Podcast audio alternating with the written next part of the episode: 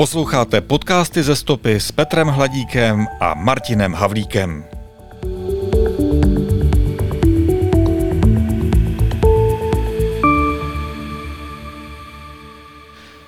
Experimentování k lyžování na Novoměstsku patřilo snad vždycky.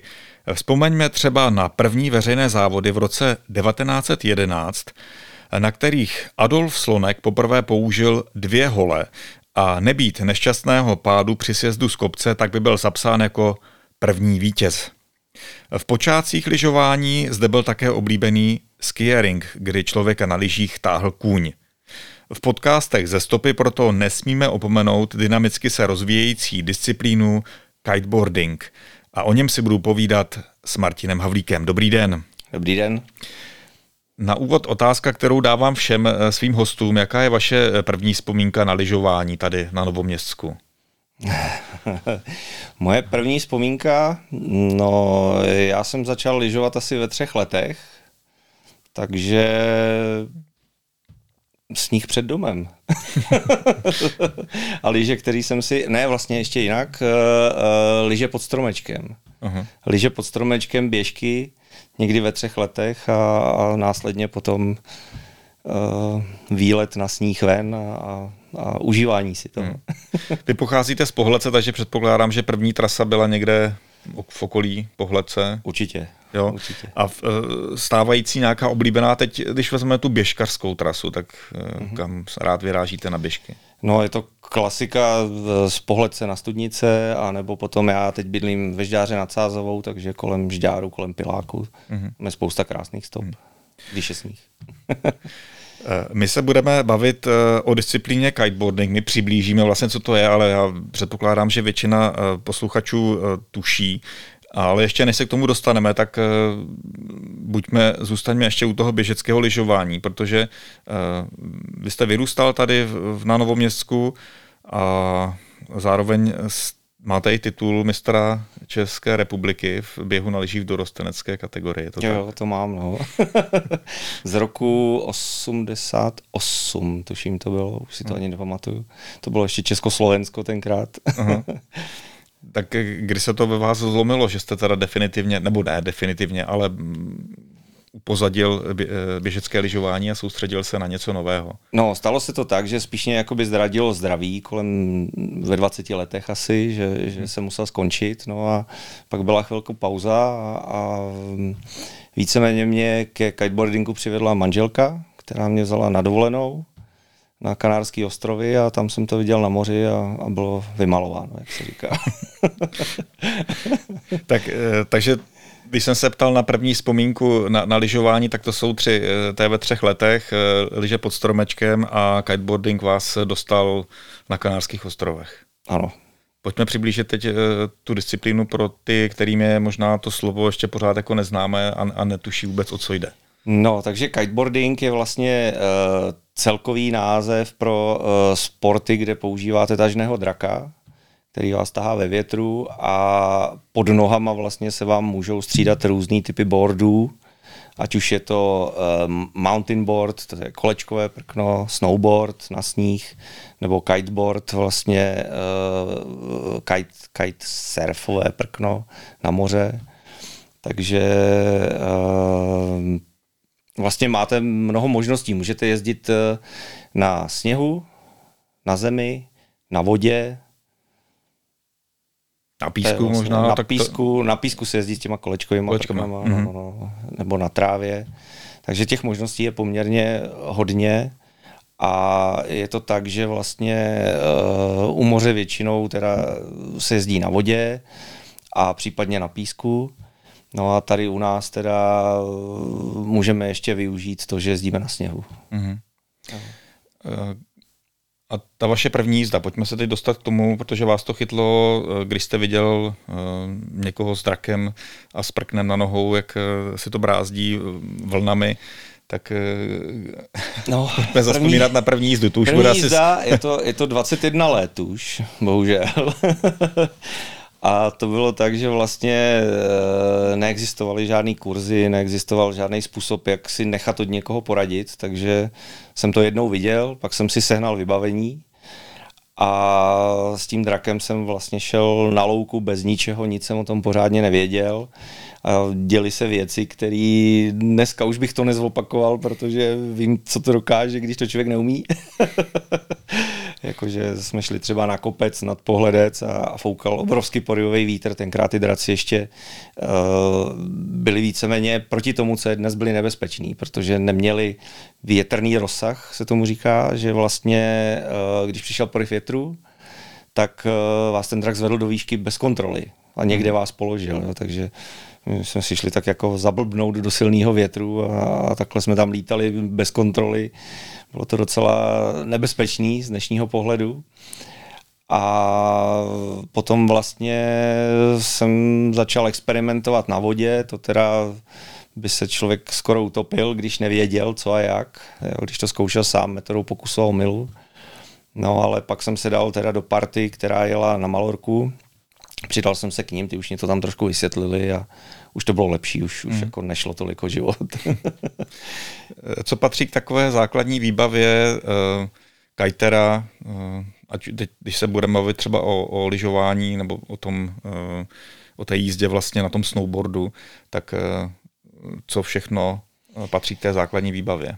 Ono toho není až tak moc. Je to vlastně trapézový úvazek, nebo trapéz je to pás, který si dáte kolem pasu a k tomu potřebujete draka a pak teda samozřejmě dneska přilbu určitě nějaký páteřák, jako když jdete na snowboard, asi zhruba. Mm-hmm. A můžete samozřejmě i na lyžích, nemusíte na snowboardu, když je to teda v zimě. A, a draka a to je víceméně všechno. Mm-hmm. Když byste někomu doporučil, protože dneska už předpokládám, že těch kurzů, kdy uh, se kitingu uh, jakoby lidé věnují, už je víc, tak na čem je nejlepší začít? Na sněhu, na vodě, na, su, na suchu? Určitě nejjednodušší na sněhu. Na sněhu. Protože uh, tam je obrovská výhoda, že sníh má velmi malý odpor takže vám stačí slaboučký vítr a už můžete aspoň nějakým způsobem popojíždět, aniž by to bylo jakkoliv nebezpečný. Mm-hmm. Jo, když to třeba, když začínáte na vodě, tak ta voda, voda už má poměrně značný odpor a potřebujete silnější vítr, takže tam každá chyba vás třeba popohodí ten drak někam, když to na tom sněhu opravdu stojíte a jenom si hrajete s dráčkem mm-hmm. a on vás nějakým způsobem popotahuje ve slabém větru. Když máte instruktora, který vám ještě vysvětlí ty základní věci, já to vždycky říkám, já to přirovnávám eh, k jízdě na motorce. Když byste si sedl na motorku a neřeknou vám, že nesmíte pruce zatočit v plné rychlosti doprava třeba, tak eh, to je něco podobného. Že tam je ta síla, když se ji naučíte zvládat, víte, kde je, řídit ji, tak uh, už to není takový problém, pak to každému přijde jednoduchý. Víceméně já jsem dělal asi 12 let kurzy a standardně šikovný člověk za dvě hodiny už popojížděl na sněhu úplně hmm. bez problému. Jak ten výcvik eh, probíhá? To je, um, už když, když bych jako já teďka eh, si to chtěl vyzkoušet, tak eh, přijdu někde na nějakou planinu a rovnou dostanu samostatnou výbavu a nějakou instrukci od vás, nebo vy jste se mnou a držíte mě nějak jistíte? ne, začíná se, začíná se s malým, takhle, prvně se musí vysvětlit princip, jak to funguje a potom se začíná s malým cvičným dráčkem, který má asi metr čtverečný, což vlastně s ním si můžete dělat téměř co chcete, on vám neublíží ani v silným větru. Mm-hmm. Jo, na tom se naučíte, jak to funguje, kde ten drak jak táhne, jak se ovládá, jak se s ním zatáčí. No a potom eh, se přistoupí k tomu, že dostanete většího, ještě třeba takovýho, kterým musíte hodně manipulovat, aby vás vůbec rozjel. No a postupně takhle se dostanete k draku, který už vás solidně sveze. Mm. A je potřeba teda na začátku být na rovině, mm. protože my třeba potom jezdíme tady v kopcích a to už zase je o nějaký e, větší zdatnosti, už musíte něco umět. Když to mm. na té rovině vás to rozjede úplně jako snadno. Mm. Když to člověk má možnost tady pozorovat, nebo když se na to, na to dívám, tak si říkám, jak je možné, že e, jezdíte po větru i proti větru. mi trošku úplně hlava nebere. Je to jednoduchý, protože vy vlastně Eh, ten drak není jako igelitová taška ve větru, která by vás tahla po větru, ale je to křídlo letadla. Má to vlastně profil mm-hmm. a ono letí jakoby do strany na zadoboční vítr. Takže vy křižujete stejně jako plachetnice. Mm-hmm. Takže nejedete po větru, ale jedete pod úhlem doprava mm-hmm. nebo doleva a ten úhel samozřejmě může být mírně proti větru. Mm-hmm proto jedete lehce doprava proti větru, lehce doleva proti větru a tím se dostáváte proti větru. No a po větru samozřejmě tou manipulací tím drakem můžete jezdit kam chcete. Hmm. Můžu to i nějak řídit, jako jestli říct, chci dojet tam, Určitě. A nebo mě to, jo? Určitě, určitě. A zvládnu to jako už jako začátečník, nebo opravdu si to musíš uh, Určitě propracovat? už i jako začátečník, jo? Uh-huh. protože je to takový, jako když eh, řídíte, eh, já nevím, autíčko, eh, dřív byly autíčka na dálkový ovládání na drát. Uh-huh. Takže ten drak jakoby letí předvídatelným směrem a vy jedete jakoby za ním. Uh-huh. Jo? A nemusí to být po větru, je to samozřejmě i do strany. Eh, zůstaňme ještě eh, chvíli u toho eh, kitingu vlastně na, na lyžích, který, který se dá tady vyzkoušet. Máte tady nějaká jako místa, a teď nevím, jestli neprozradíme něco, nebo se ne, předpokládám, ne. že to není jako nelegální aktivita. Ne, ne, ne, není. A, tak jsou tady jako taková kajterská místa, jako kde opravdu tady se scházíme, tady se nám dobře jezdí, jako... No, tady kolem nového města těch míst je velká spousta. Jediný, co jakoby pláčeme, když není sníh, protože hmm. je k tomu potřeba. Ale tady vlastně kolem nového města směrem na křídla, směrem na Rokytno, vlastně skoro všude, kde je nějaká otevřená planina, se dá jezdit. Mm. Dokonce jsme jezdili na roženeckých pasekách v těch kopcích, takže mm.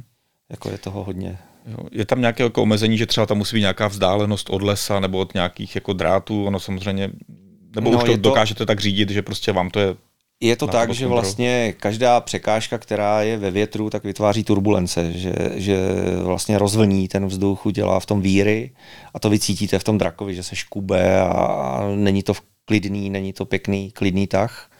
Takže uh, si hledáte místa, kde je to otevřené, kde vlastně směrem proti větru od vás je co nejméně překážek, ale samozřejmě, když tam nějaký jsou, tak pak je pravidlo, že zhruba desetinásobek výšky té překážky uh, ta vzdálenost, eh, takhle, ta vzdálenost, ve které je ta turbulence silná a nedá se v tom třeba tak jezdit, tak je zhruba desetinásobek výšky té překážky po mm-hmm. větru. Mm-hmm. Takže když jdete dál, tak už je to celkem solidní. Jo, spoustu lidí se divilo, že třeba jezdíme na velkým dářku, který je v lese. Jo, mm-hmm. Já když poprvé jsem kamaráda přivedl, ať přijede za mnou na velký dářko, tak on šel v neoprénu přes les mezi houbařema, což teda se jim zdálo divný, protože parkoval u Karlova hmm. a šel jakoby směrem na Nuda pláž, no a pak vlastně jde lesem, kde nefouká a najednou viděl draka, jak se myhl nad, nad stromem a my vlastně jezdíme jakoby na jezeře v lese, jo, takže to si říkáte, jak tam může foukat, že jo? ono tam jakoby fouká hmm. a my ještě toho draka máme vlastně v 25 metrový výšce, takže on je nad stromama nad lesem a hmm. je to dobře. Hmm.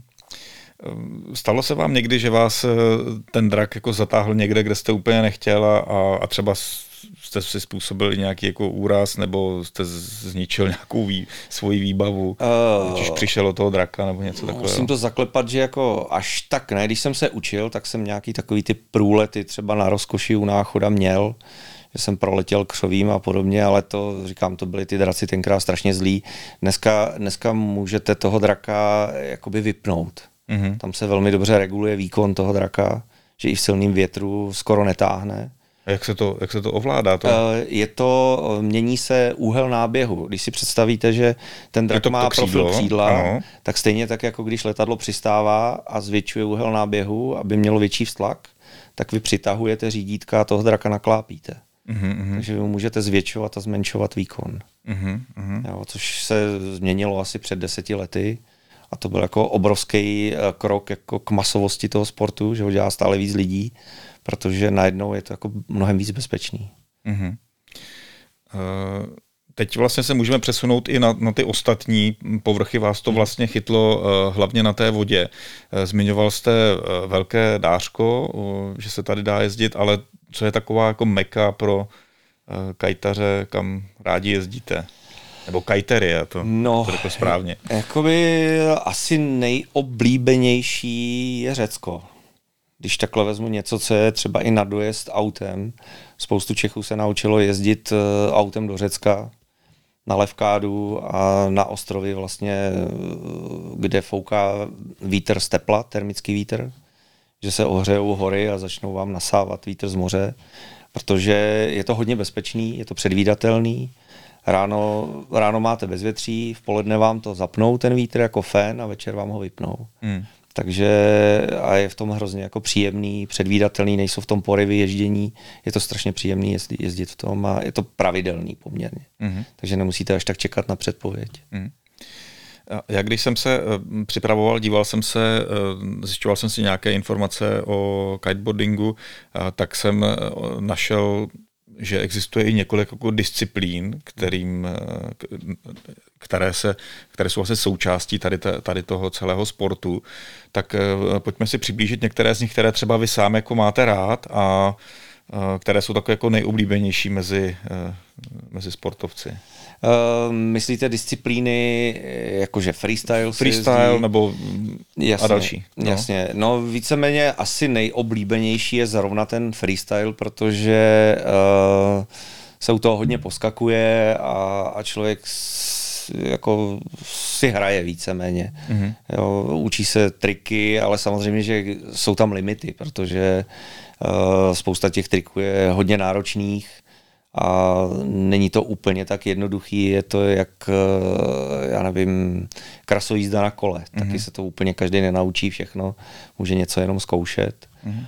Ale je tam jakoby ta, ta ta třetí dimenze toho, že můžete do vzduchu a něco děláte ve vzduchu, třeba i v malých výškách, poskakujete si po vlnkách, mm. takže jakoby ta volná disciplína je taková asi nejoblíbenější.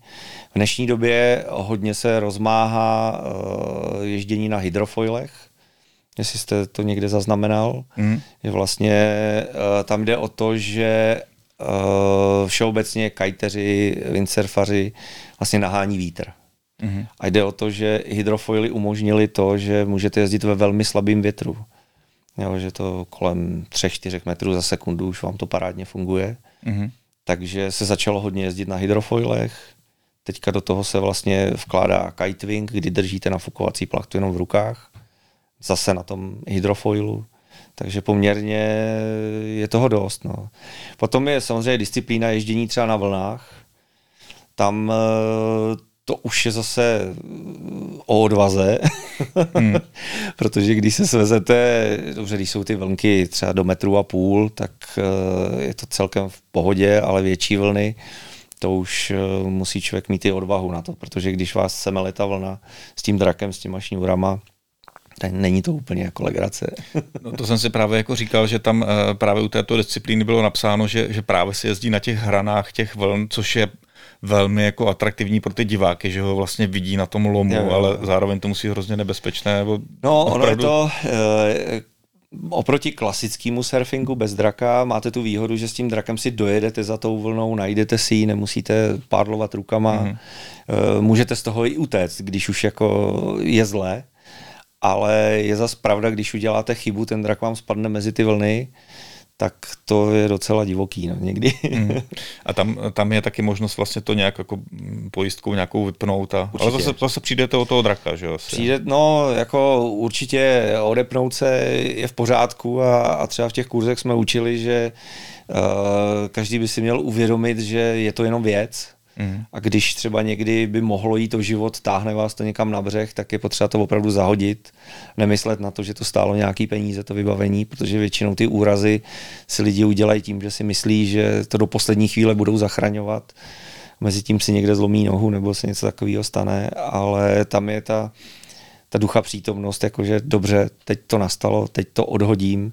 To je docela Připomíná to trošku, uh, parašutisti říkají, že když jejich děti skáčou, takže se o ně přestanou bát ve chvíli, kdy poprvé odhodí padák že v krizové situaci. Mm. Takže já vlastně, když jsem učil svého syna v šesti letech kajtovat, tak jsem to měl podobně.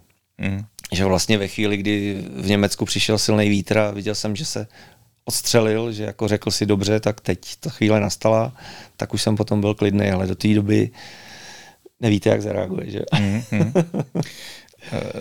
Je tady u nás, eh, jako teď když to řeknu úplně zjednodušeně, nějaké jako reprezentační družstvo, eh, které třeba současní nějakých závodů, protože jedna z těch disciplín se dostal, dostane příští rok i, nebo ne, v roce 2024 do programu olympijských her. Tak je tady už nějaký takový tým, který se tvoří a chystá se třeba na olympiádu? Určitě, určitě uh, už jsou týmy, jsou jezdci, kteří se na to chystají. Uh, já teda do toho až tak hluboce nevidím, ale vím, že jsou nějaký problémy, musíte určitý počet uh, závodů obět kvůli nominacím a podobně, stojí to docela dost peněz, protože se cestuje za těma světovýma, za těma závodama. Takže úplně takhle to není otázka na mě, ne, mhm. neřeknu mm-hmm. detaily, ale určitě se snaží. Mm-hmm. Mimochodem máme eh, medailistku ze světových pohárů Češku, Pavlínu Novotnou z Hradce Králové. Ta teď se objevuje i v televizi už, a, a takže Eh, máme zastoupení v tomhle sportu a Češi vůbec mají eh, hodně oblíbený kitesurfing, protože se i poměrně dost eh, vybavení tady vyrábí kiteboardu, mm-hmm. že my nejsme sama, nejsme jediný, jsme mm-hmm. asi tři nebo čtyři firmy, co tady vyrábíme v Čechách. Mm-hmm. Takže bych řekl, že se stáváme i poměrně velmocí tady ve výrobě kiteboardu. Mm-hmm. Eh, pojďme teď eh, tedy k té výrobě, tak jak jste k tomu přirozeně přišel. Eh, Future Kiting, to je vaše, vaše společnost.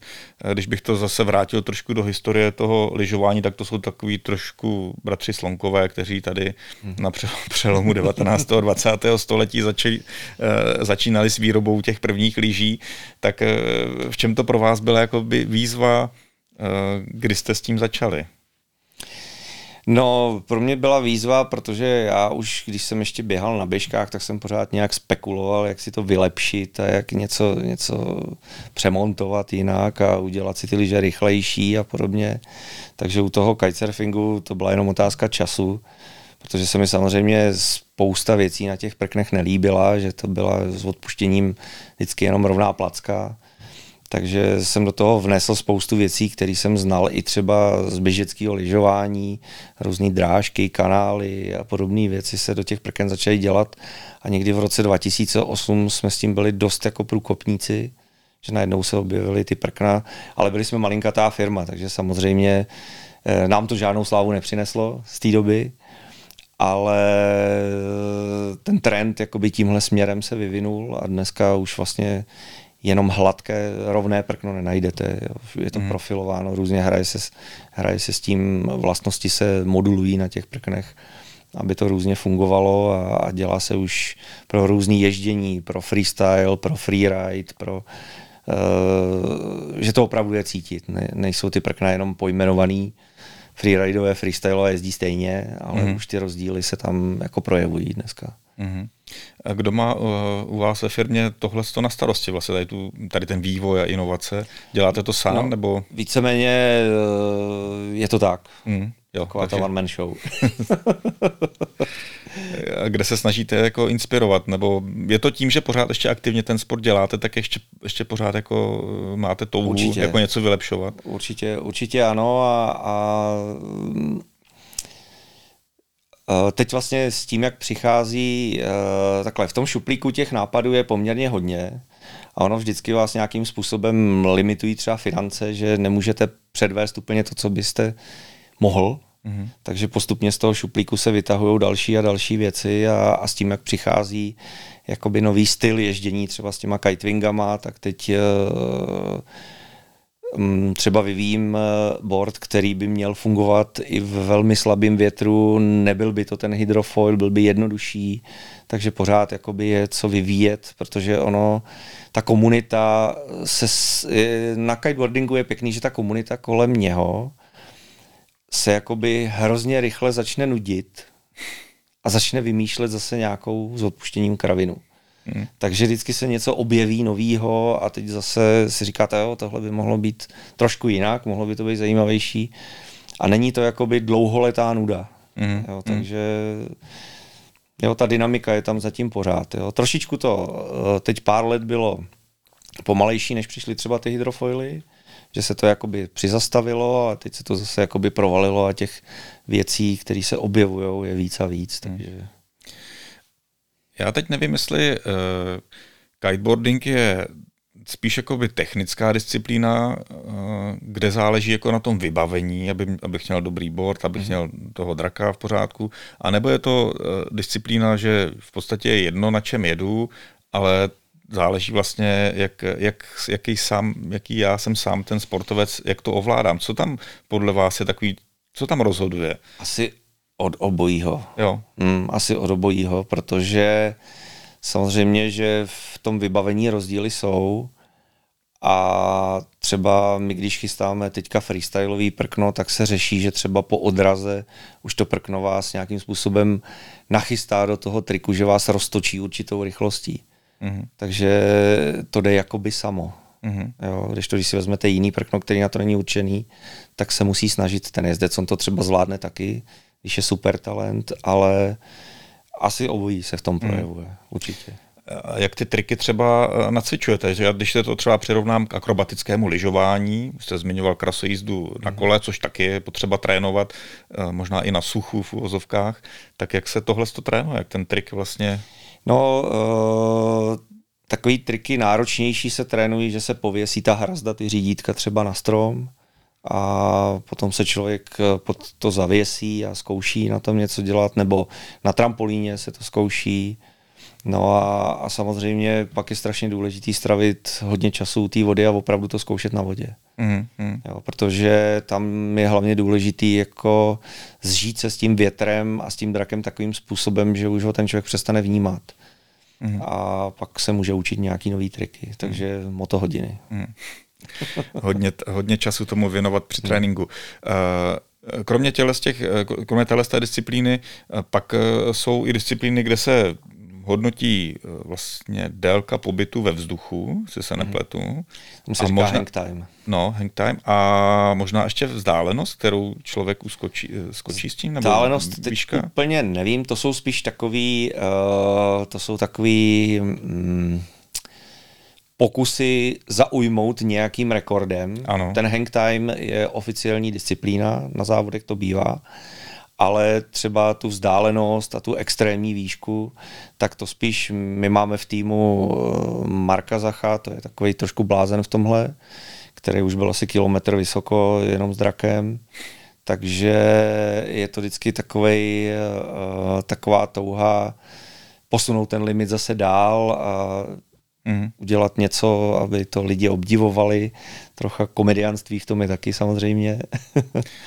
tak když už jsem, teď řekneme kilometr vysoko, ale ono stačí třeba pět metrů, tak uh, jaká je, jaký je váš třeba osobní jako rekord a jaký máte z toho zážitek? No já to úplně změřený nemám svůj rekord, ale myslím si, že je to někde kolem 15 až 20 metrů. Já jsem jakoby výš nebyl nikdy. Mm-hmm. No ale je to je to takový pocit radosti. Jedete a prostě si vyskočíte. Jako když se rozběhnete po louce, chcete si poskočit, akorát si poskočíte 15 metrů vysoko. Jako víš. A, a ten, ten dopad zpátky potom je to kontrolovaný taky? Nebo Záleží čekáte? na vás. Jo. Ale tam vám, tam vám hodně pomáhá ten drak, že jo? To, Určitě, ten musí potom... se s ním nějakým způsobem taky manipulovat. Není to úplně, že by člověk vyskočil a, a samo ho to sneslo. Uh-huh. Je tam potřeba trošičku s ním manévrovat, aby vás nepřeletěl za hlavu, Jo, takže není to úplně tak, že by člověk jezdil dva měsíce a začal skákat 15 metrů vysoko, to mm, tak není. Mm. A u té délky eh, toho letu, tak eh, tam máte vy nějaký taky eh, časový nebo... To ne, to ne. ne. To, já tak nemám to změřený, nemám nic. jo. nemám to, ale existuje dneska zařízení, který si přilepíte na prkno. Mm-hmm a ono vám dá celkovou statistiku. Dokonce se v tomhle neoficiálně soutěží, že ta firma, která to vyrábí, tak mají vypsanou soutěž a myslím si, že na moři je ta výška někde kolem 30 metrů. Mm-hmm. Vaše eh, společnost eh, Future Kiting eh, vyrábí boardy. Jak se vám daří oslovovat ambasadory? Jaký máte tým a jak jste, jak jste úspěšní? To je strašně těžká věc. je to strašně těžká věc a dokonce narážíme i na takové eh, předsudky, že jsme jako firma z východu a podobně, to jsme všechno zažili. A není to vůbec žádná legrace, protože uh, vlastně i obchodníci z toho našeho sportu nejsou úplně nemůžete čekat profesionální obchodníky, s kterými vedete profesionální jednání na nějaký hmm. úrovni. Jsou to většinou prostě, já říkám, plážoví povaleči, kteří si udělali obchod a teď se s nimi domlouváte, jo? takže ono to není vůbec žádná sranda. No a, a zvažujeme letos, že půjdeme asi do přímého prodeje onlineového, hmm. jako internetového e-shopu, protože je to jakoby čím dál těžší a cítíme i teďka vliv té krize, že se jako něco děje s cenama malinko, že už to přestávají, jak se říká, vydechávat, to zvedání cen. Jakoby lidi, no uvidíme, uvidíme, hmm. co z toho bude, ale jako není to vůbec jednoduchý. Hmm. A nějaká vaše produkce roční, jestli, když byste vzal třeba žebříček, říkal jste, že jste tři velké firmy tady v Česku, které se výrobou zabývají, tak jaká je třeba vaše roční produkce, jak si v tom stojíte? Myslím si, že budeme všichni tak zhruba na stejné úrovni, budeme někde kolem mezi jedním, dvěma tisíci ročně prken. Mm-hmm. A vlastně ty velcí hráči, ty velké značky, co jsou, tak jsou třeba někde kolem 10-12 tisíc. Mm. Takže bychom se potřebovali dostat tak třeba na polovinu, aby to už mělo větší zvuk. Ten dnešní eh, díl podcastu byl tak trošku o experimentování v lyžování a já jsem ještě eh, pro ten závěr sáhl do jakéhosi životopisu vaší firmy, který uvádíte na svých stránkách. Eh, mimo jiné tam stojí, a teď už nevím, v kterém to bylo roce, tuším, že možná v roce 2018 nebo 2019, tam máte poznamenáno, výrazně jsme zvýšili výrobu a rozšířili naše portfolio eh, právě o hydrofolie, mountainboardy a skimboardy. Eh, jsme dokonale připraveni na budoucí příležitosti. Takže jaké jsou příležitosti v lyžování nebo v této disciplíně pro vás? Budoucí příležitosti. No je to samozřejmě slogan. to teprve uvidíme a, a jsme tomu otevření, jaký příležitosti přijdou samozřejmě, ale je to o tom, že se snažíme o to dělat co nejvíc eh, z toho portfolia, co vlastně jde, případně to rozšířit o nějaký vlastní invence, ještě inovace. Takže tak je to myšlený spíš, že jsme tomu otevření a přejem si to. Jinak vlastně ten název té firmy, já jsem se inspiroval, já jsem měl rád uh, pana Kaplického, architekta, takže Future Systems, mm. takže tady je spojitost a víceméně mi to kdysi poradil uh, sklář uh, pan Vlastimil Beránek ze Škrlovic, mm. což je kamarád dlouholetý, takže, takže tam moc to pramení, ten Future. Eh, hostem podcastu ze stopy byl Martin Havlík ze společnosti Future Kiting. Díky moc. Taky děkuji. Naschledanou.